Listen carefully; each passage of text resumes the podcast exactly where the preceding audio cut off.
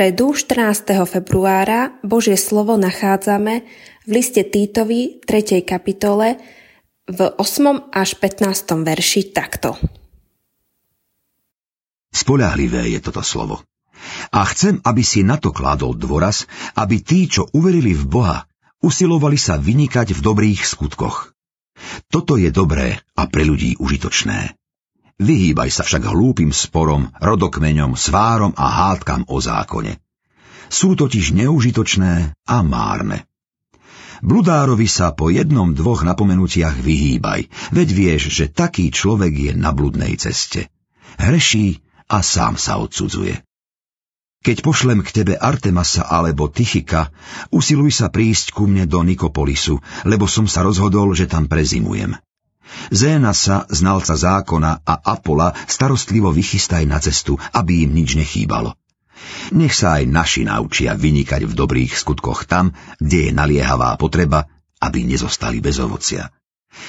Pozdravujú ťa všetci, ktorí sú so mnou. Pozdrav tých, čo nás milujú vo viere. Milosť nech je s vami všetkými. Brat farár Janko mi pred 28 rokmi na fare v Kalinove povedal – keď sa vyskytnú nevyhnutné potreby v živote niekoho iného, vrátiš mi to.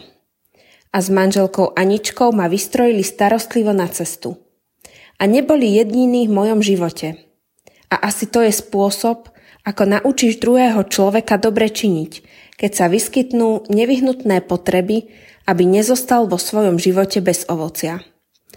Možno si sa aj ty ocitol v obidvoch pozíciách.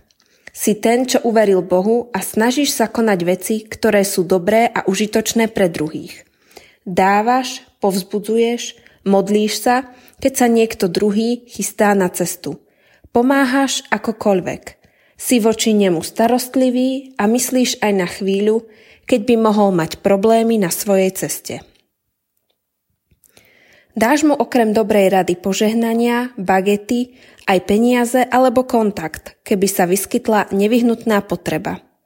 A robíš to preto, pretože to predtým urobil niekto pre teba. Vieš, že je to najlepší spôsob, ako niekoho naučiť pestovať to ovocie a podeliť sa s ním. Z vlastnej skúsenosti to vedel aj Pavel. Ten to odovzdal Týtovi. Mne to povedal brat Farár, a tebe vravím ja. Urob to, keď Boh dá možnosť aj tebe. Modlíme sa. Ďakujem, Pane, za, že si mi pomohol, keď som bol v núdzi. Viem, že si jeho alebo ju poslal ty.